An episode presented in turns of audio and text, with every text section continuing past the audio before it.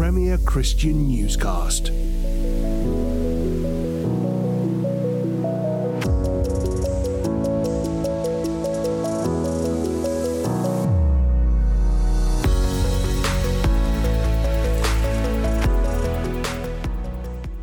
An Iranian convert has been exchanging messages with a Christian friend.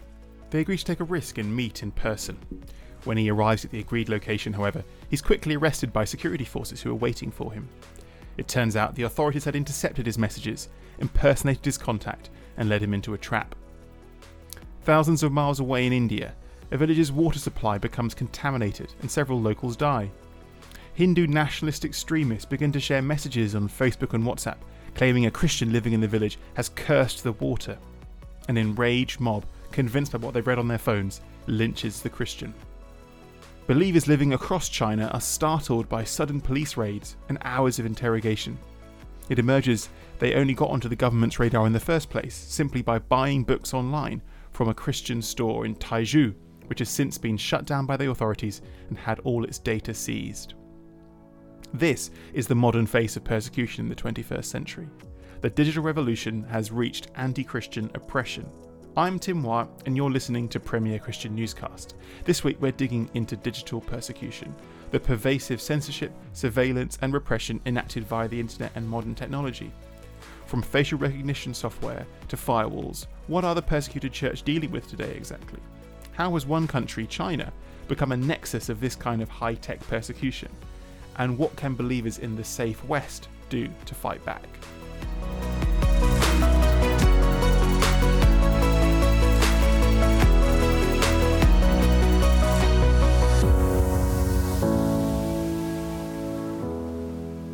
Faithful living under repressive regimes or surrounded by violent extremists are still tragically subject to traditional persecution, imprisonment, physical attack, violent threats, harassment, and even death.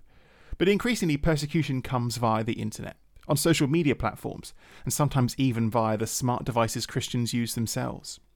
Traditional oppression is today being supplemented by new forms of persecution, explained Dave Landrum, the Director of Advocacy and Public Affairs for Open Doors, a persecuted church charity. It's persecution in a new form, but it also helps facilitate and connect with the old form. So, you know, if you can in China now, and I'll talk about China probably quite a bit because because that seems to be the the nexus for all of this. Pastors are still arrested, and people still have their front door kicked in, and they're dragged off and interrogated and threatened and everything. But that's helped by digital surveillance to an incredible degree. And the whole point of digital, the whole point of digital persecution is self censorship and that's really really important to understand if you can if you can um, modify people's behavior you don't have to kick their door in so often. So digital persecution in one sense it's about suffocating um, the church in various parts of the world. And it it's given a whole set of new tools to these oppressive states and regimes. I mean there's a there's a positive side to it in the sense that it's enabled Christians to communicate with each other across the world and within countries as well, which is brilliant. But the advent of new waves of of tech, so all the AI stuff that's rolling out this year, basically gives states, people who hold the regulatory authority in particular countries, more power than individuals and groups, more, more power than they could ever have dreamed of to basically surveil them, censor them, and misrepresent them as well. And this is going to be the big challenge we think going forward with AI and GAI. Francis Davis, Professor of Civic Leadership and International Studies at Roehampton University and an academic expert in this area, explained that modern technology had radically lowered the resources required to harass or coerce underground Christians.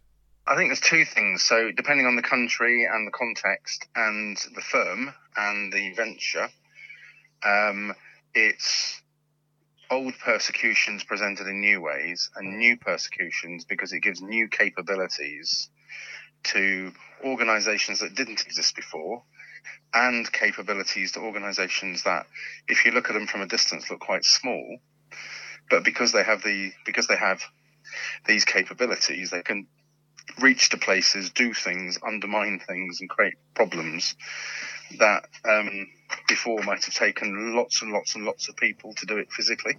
So if you think think of surveillance, if I wanted to keep an eye on a Chinese church, Chinese Christian church, um, central station, I might have had to put 20 sleepers inside the congregation to have followed the past around to have people doing surveillance across the street.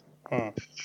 Now I can just fly in a drone the size of a fly, or I can put cameras onto streets on, onto street lamps opposite, uh, or I can hack into the, the the streaming that the church is doing and know exactly who's in the room, and then I can probably follow the um, the past around simply because of the fact that his car is significantly digital.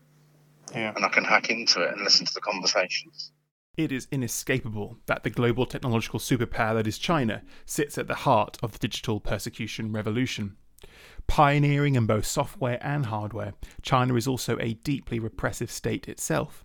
For decades, the Chinese Communist Party has tried to control, suppress, and at times even eliminate the church within its borders. In recent years, and particularly since the rise to power of Xi Jinping in 2012, China's Christians have become the target of the country's surveillance state. China is blanketed with CCTV cameras. By some estimates, more than half of the total cameras on Earth are now inside China. And many of these networks are connected to facial recognition software, which means specific individuals can be tracked automatically and with ease. Accessing many public spaces or buildings in China requires scanning a QR code on your phone, creating another digital paper trail for the authorities on potential targets' whereabouts. And all this is before the smartphones of Christians themselves are turned against them.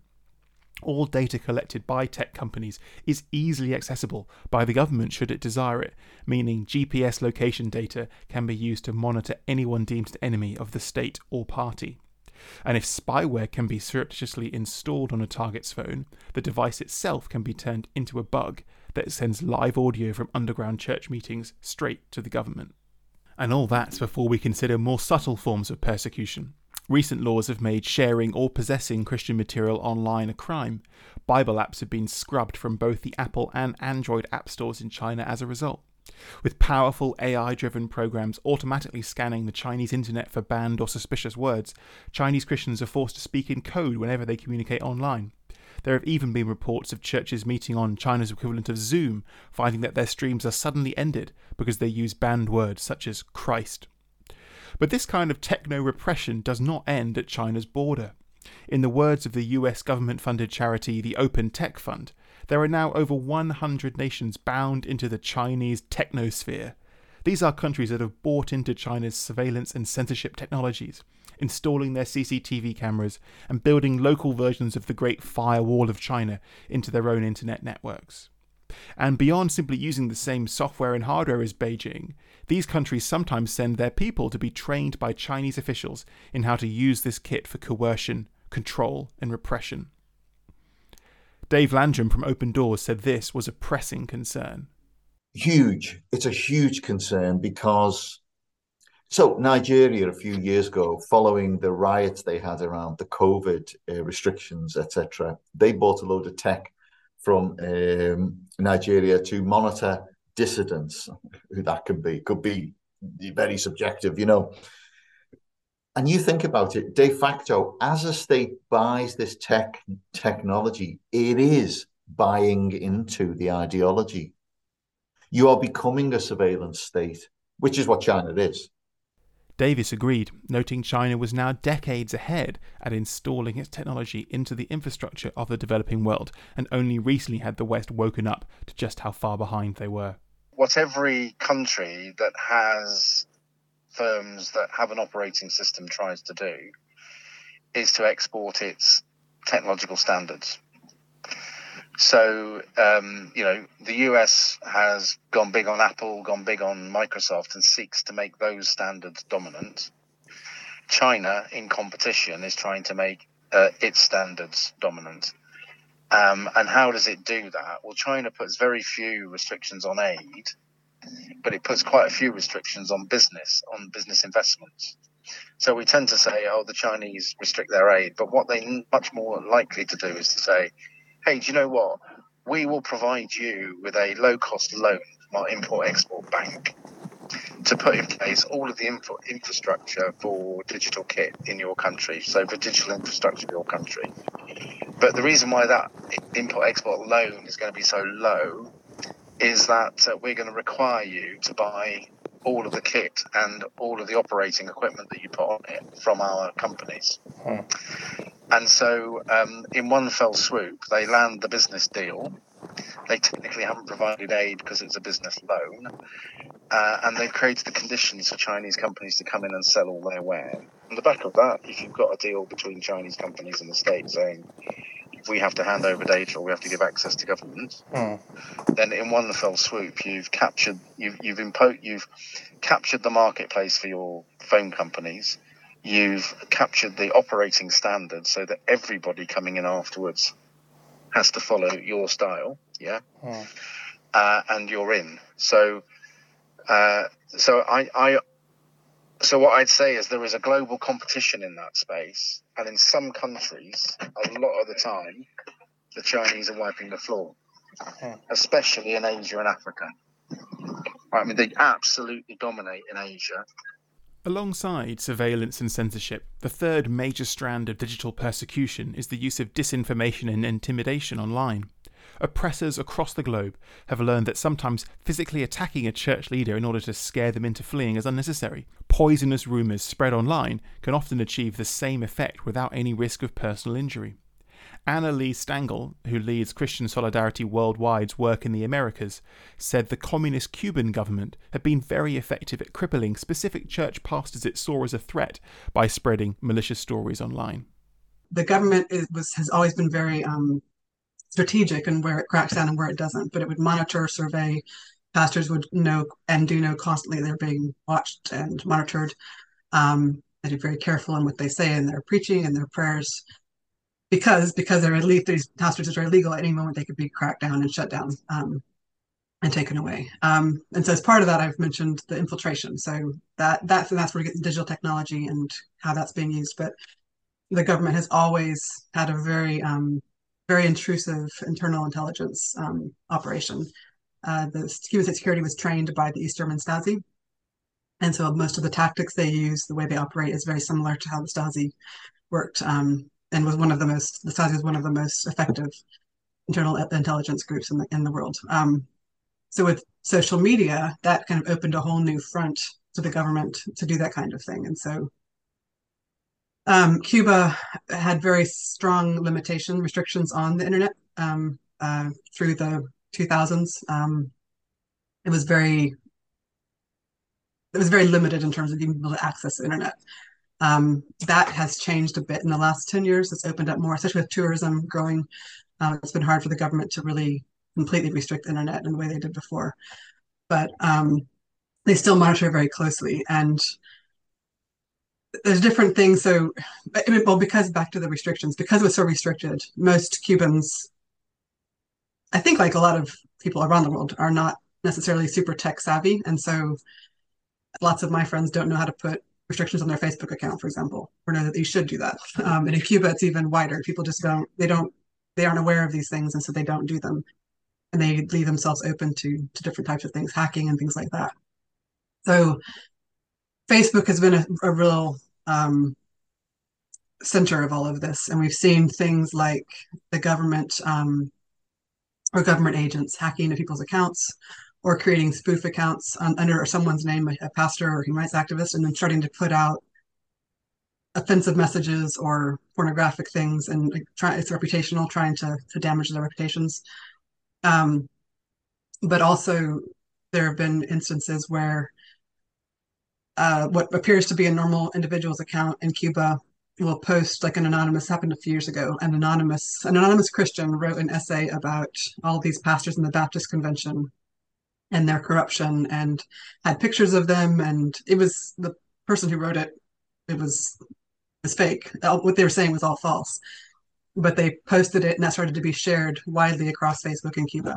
And again it's reputational damage that they're trying to to do there. Um, it's interesting because we with that particular case we knew some of the pastors they reported it to us immediately we were able to, where we tried to, to go in and kind of trace where it was shared from. And it was clear that some of the people sharing it were real people, um, like real, they seem to have a larger presence than just a Facebook account.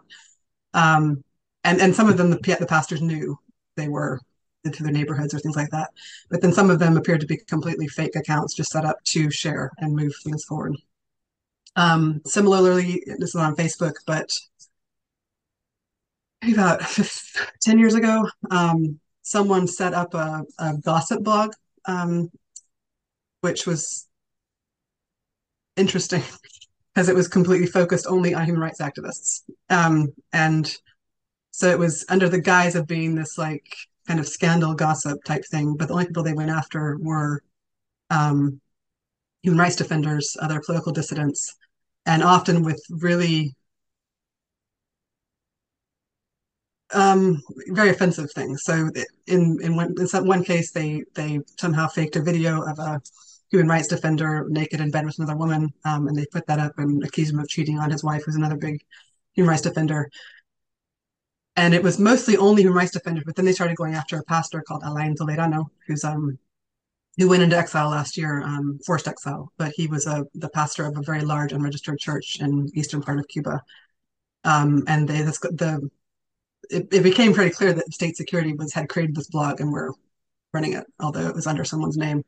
Um, but they went after him and they accused him of cheating on his wife, of having affairs with congregants. They accused him of um, rape, like years and years ago. Um, they accused uh, his daughters of they, they went after his two young like underage daughters as well. Or kind of made accusations that they were having affairs with men in the church when they were both young. Um, for those who knew them it was clear that this was untrue. Um, but the psychological damage that, that does to someone um, having just to have to to deal with um, not just fake information but really offensive and, and sometimes destructive information being put out there and shared about them takes its toll. Stangl also related another incident where an activist who had become a Christian through his campaigning started to receive threatening private messages via Facebook, culminating in veiled, ominous warnings just as he went on a short pre Christmas holiday. He said within an hour he had a private message on Facebook saying, So we saw you pack your car up this morning. We know you're driving to this place. Um, just hope that you have a safe journey and you arrive in one piece, basically things like that that are like veiled threats, but also very specific in that we are watching you, we know what you're doing. Mm. Um, that again just take a very heavy psychological toll, which is the hmm. intent, is to try and just make think they're crazy. Um, and do you see that having a kind of chilling effect on church leaders and and Christians?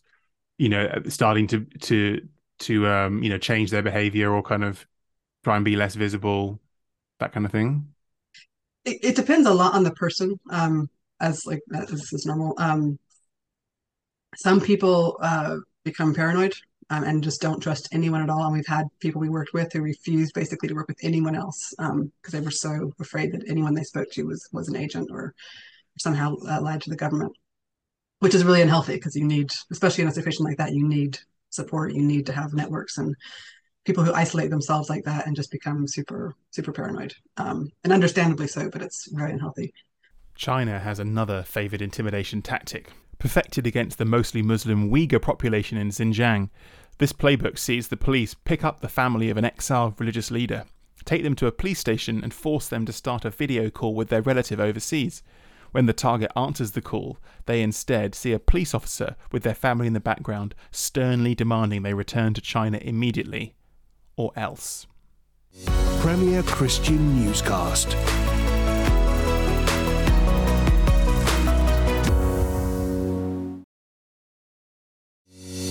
Premier Christian Newscast.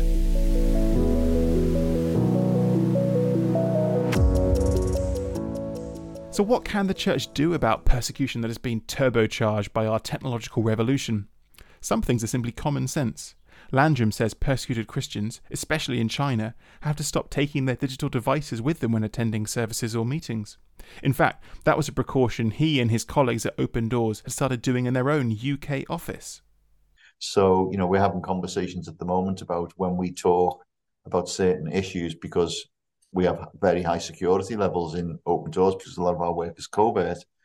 do we need to do it with all, all devices out of the room, etc.? And I think we do. I just think mm. that's common sense now. I mean, you hear stories, don't you, of of people in places, Christians in China, you know, putting their phones in the microwave before they, you know, join well, a house church meeting. Yeah, yeah, you can do that. You can get the little, um, what are they called? The little bags and I can't remember the name of the bags and boxes and stuff. Uh, Faraday boxes and bags, but like they can't get access to them in China, and we're so dependent on the tech now for everything we do every day. Mm-hmm. Um, and that's the challenge. The tech becomes endemic, and so does then the surveillance and the control uh, dimension of it. And how do we as a church then respond to that? Like, what what things can we be doing now to kind of protect us from falling for these kind of disinformation campaigns? And I mean, there's one there's one basic level, and that is um, do do the basics, and that is know your Bible before people can misrepresent it. So the Chinese government are already uh, rewriting Bible stories in certain parts of China. Uh, so know your Bible and go low tech in terms of relationships, real, genuine relationships of trust. That's what's going to really make the difference for persecuted minority churches that are underground for the most part. And that's always been the case, really. They just need to be far more savvy about the way they engage with tech mm. or the way they're near tech. You know, you, the problem with Chinese churches right now is not just the imposition of the facial recognition CCTV cameras in all the three self churches, which is now mandatory, but they put uh, cameras all around the churches to catch people. You know, it, it's not just in the church, it's around the church buildings as well. And the Chinese government, because of the Marxist mindset, they're constantly trying to integrate and centralize constantly. So little bits of information get put together, and it's all about the data. You know, try and guard your data. Try not to give too much information away about yourself. Stangl said that in Cuba, all important communication had to take place via encrypted platforms such as WhatsApp, although these were only as secure as the phone receiving any messages, and the government regularly confiscated phones there from pastors in an effort to eavesdrop into these conversations. In the end, she said, low tech face to face conversation was still the most powerful and safest way to communicate. Another part of the response should include lobbying of both Western governments and international tech companies. While much of the digital persecution is being carried out by Chinese firms, sometimes Apple, Microsoft, Google, and others comply with the censorship of Christian material online. Christians should insist that Western companies refuse to yield to demands for censorship or surveillance, Landrum said. Well, we've we've put we've put together a whole set of policy recommendations and for our advocacy work, and some of them are like, you know, we want to see in the UK, we want to see stronger due diligence uh, requirements for UK companies trading in tech around the world. Have you checked whether this piece of technology can be used or adapted for digital persecution um, in some ways. Better training for gu- in terms of guidance for online uh, moderators, etc. We we clearly need um, sets of like ethical guidelines for the use of tech. I mean, this is what Musk is talking for, talking about. Where are the ethical guidelines?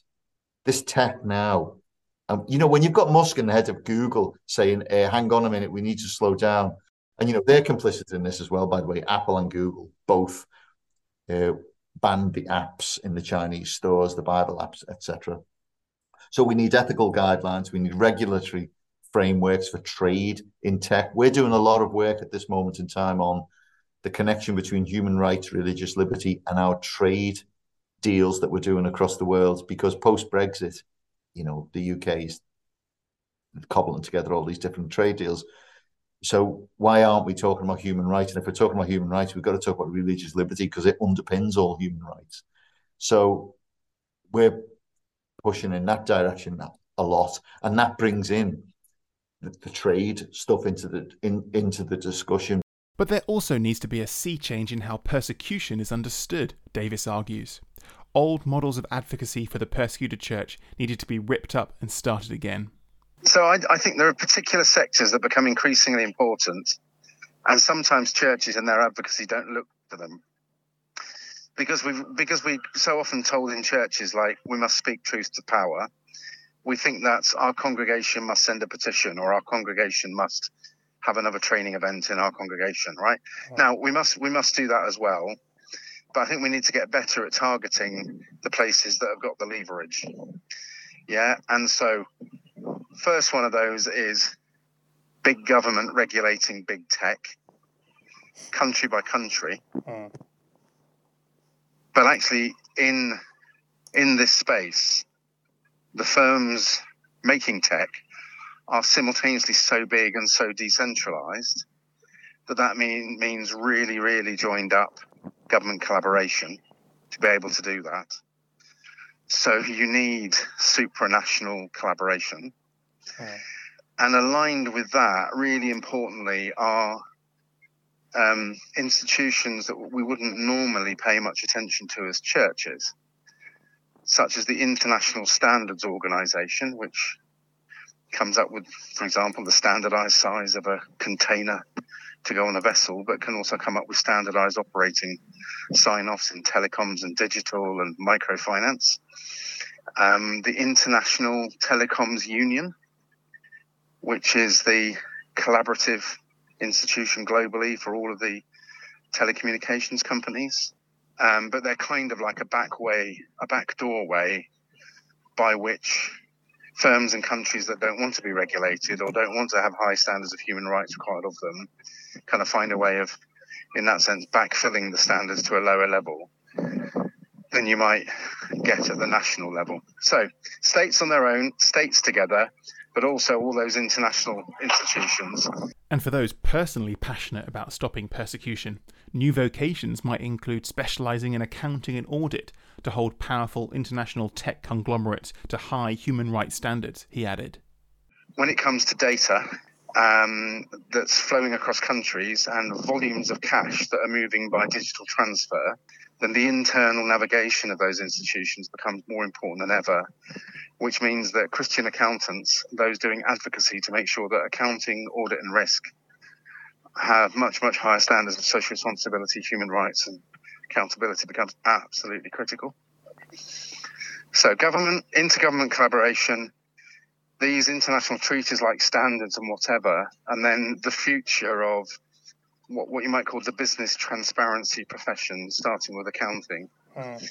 seem to me to be all new vocations for activity by Christians that care about the space. That's fascinating.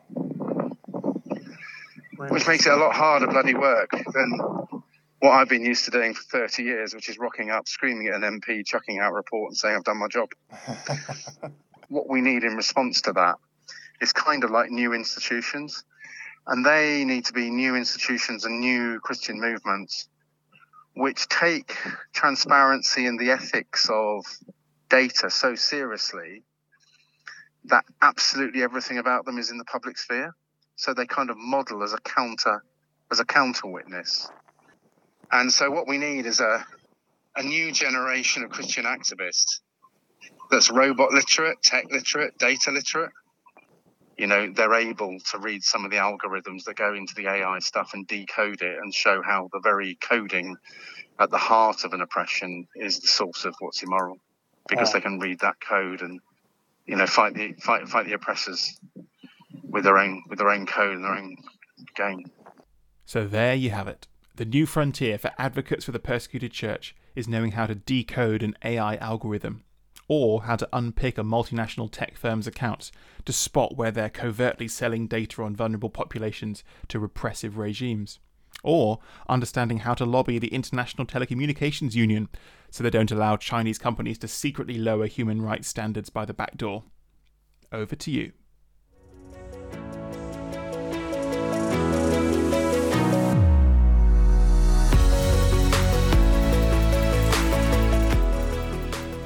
That's it for this week's Premier Christian Newscast. But if you've enjoyed what you've heard, please do leave us a review on whatever podcast app you use, and why not also tell a friend about the show?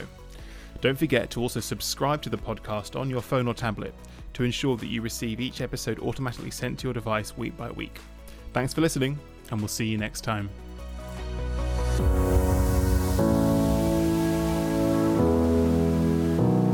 Premier Christian Newscast.